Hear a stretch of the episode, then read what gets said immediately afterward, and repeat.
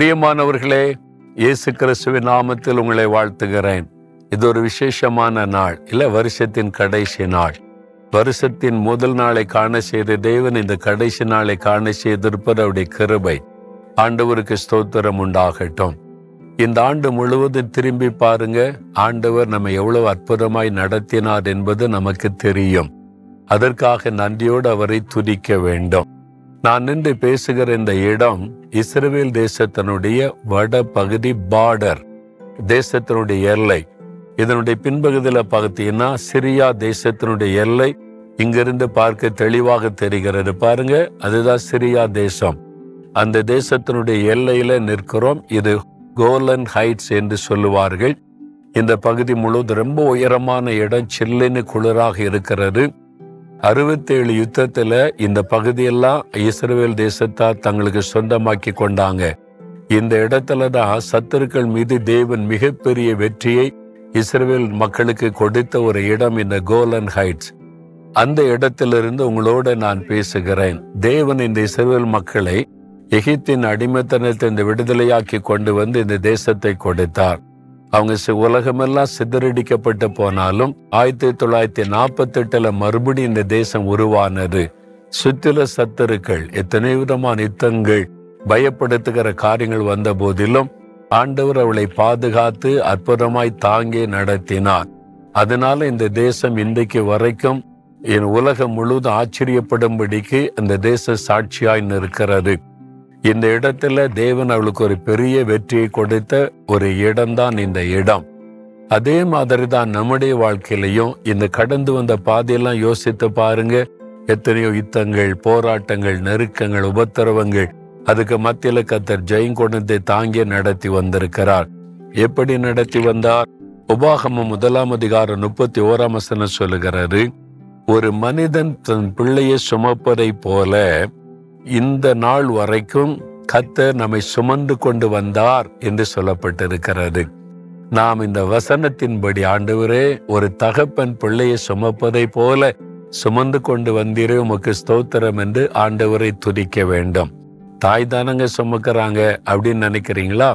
தாயார் சுமப்பது வேறு தகப்பனுடைய சுமை வேறு. சின்ன கை குழந்தையா இருக்கும்போது தாயார் சுமப்பாங்க. மடியில வைத்துக் கொள்ளுவாங்க மார்போடு வைத்துக் கொள்ளுவாங்க அப்ப இடுப்பில் வைத்துக் கொள்ளுவாங்க. தகப்பன் எப்படி சுமப்பார் தெரியுமா? நம்ம வந்து இந்தியாவில் கிராமங்களில் பெரிய திருவிழாக்கள் நடக்கும்போது பெருங்கூட்டம் வர இடத்துல பாருங்க. சில பிள்ளைகள் தகப்பனுடைய தோளில் உட்காந்துருப்பாங்க பார்த்துருக்கீங்களா? நீங்கள் பார்த்துருக்கீங்களா அப்படி? நான் இந்தியாவில் நம்ம கிராமப்புறத்தில் தான் அப்படின்னு நினச்சேன். ஆனால் இந்த அமெரிக்காவுக்கு ஒரு சமயம் போயிருந்த போது நியூயார்க் பட்டணத்தில் ஒரு சமயம் கடை தெருவில் போகும்போது ஒரு தகப்பன் தன் பிள்ளையை தோள் மேல தூக்கி வைத்து கொண்டு எல்லா அந்த வெள்ளாடத்தை இடத்தையும் காண்பித்து கொண்டே வந்ததை பார்த்தேன். கூட்ட நெரிசல்ல குழந்தை சிக்கிக் கொள்ளாதபடி பாதுகாப்பா தன் தோளின் மேல இருக்கட்டும் என்று பாதுகாப்பாய் வைத்து கொண்டு வருவதை நான் பார்த்தேன். ஒன்று ரெண்டு இடத்துல பல இடத்துல பார்த்தேன். எனக்கு ஆச்சரியம் நம்ம ஊர் கிராமங்கள்ல தான் தகப்பன்மார்கள் பிள்ளைகளை தோல்ல சுமப்பாங்க. இங்க கூட சுமக்கிறாங்களே என்று. அதான் தகப்பனுடைய அன்பு. ஆண்டவர் கூட நம்மை நீங்க கீழே நடந்தா உனக்கு ஆபத்து கீழே நிறைய உனக்கு ஆபத்துகள் இருக்கிறது என் தோள் மேல உட்கார்ந்துக்க. நான் தூக்கி சுமக்கிறேன். நீ தகப்பன் பிள்ளையை சுமப்பதை போல ஆண்டவர் சுமந்து கொண்டு வந்தாராம். நீ யோசித்து பாருங்களேன் இந்த வருஷம் முழுவதிலும் எத்தனையோ ஆபத்துகள் எத்தனையோ பிரச்சனைகள் தாக்கின போதிலும் நாம சேதமடையாதபடி முடங்கி போகாதபடி அழிந்து போகாதபடி நாம் ஜீவனோட சந்தோஷமா இருக்க காரணம் கத்த நம்முடைய தேவன் நம்மை தோளின் மேல சுமந்து கொண்டு வந்திருக்கிறார். அதை நினைத்தவருக்கு நன்றி சொல்லணும்ல. அதனால முழு இருதயத்தோடு ஆண்டவரை துதித்து நன்றி சொன்னா வருகிற வருஷத்திலும் தேவன் உங்களை விசேஷமாய் ஆசீர்வதிப்பார்.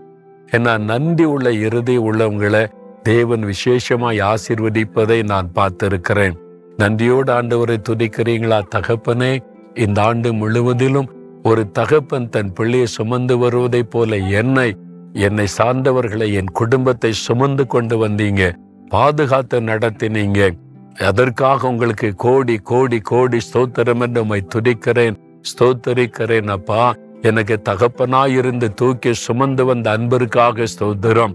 வருகிற வருஷத்துல நீர் எனக்கு தகப்பனாயிருந்து தாங்கி நடத்துவீர் என்று விசுவாசத்தோடு இப்பொழுதே உம்மை துதிக்கிறேன் ஸ்தோத்தரிக்கிறேன். இயேசு கிறிஸ்துவின் நாமத்தில் என்னுடைய ஸ்தோத்திர பலிகளை ஏறெடுக்கிறேன் பிதாவே. ஆமேன் ஆமேன்.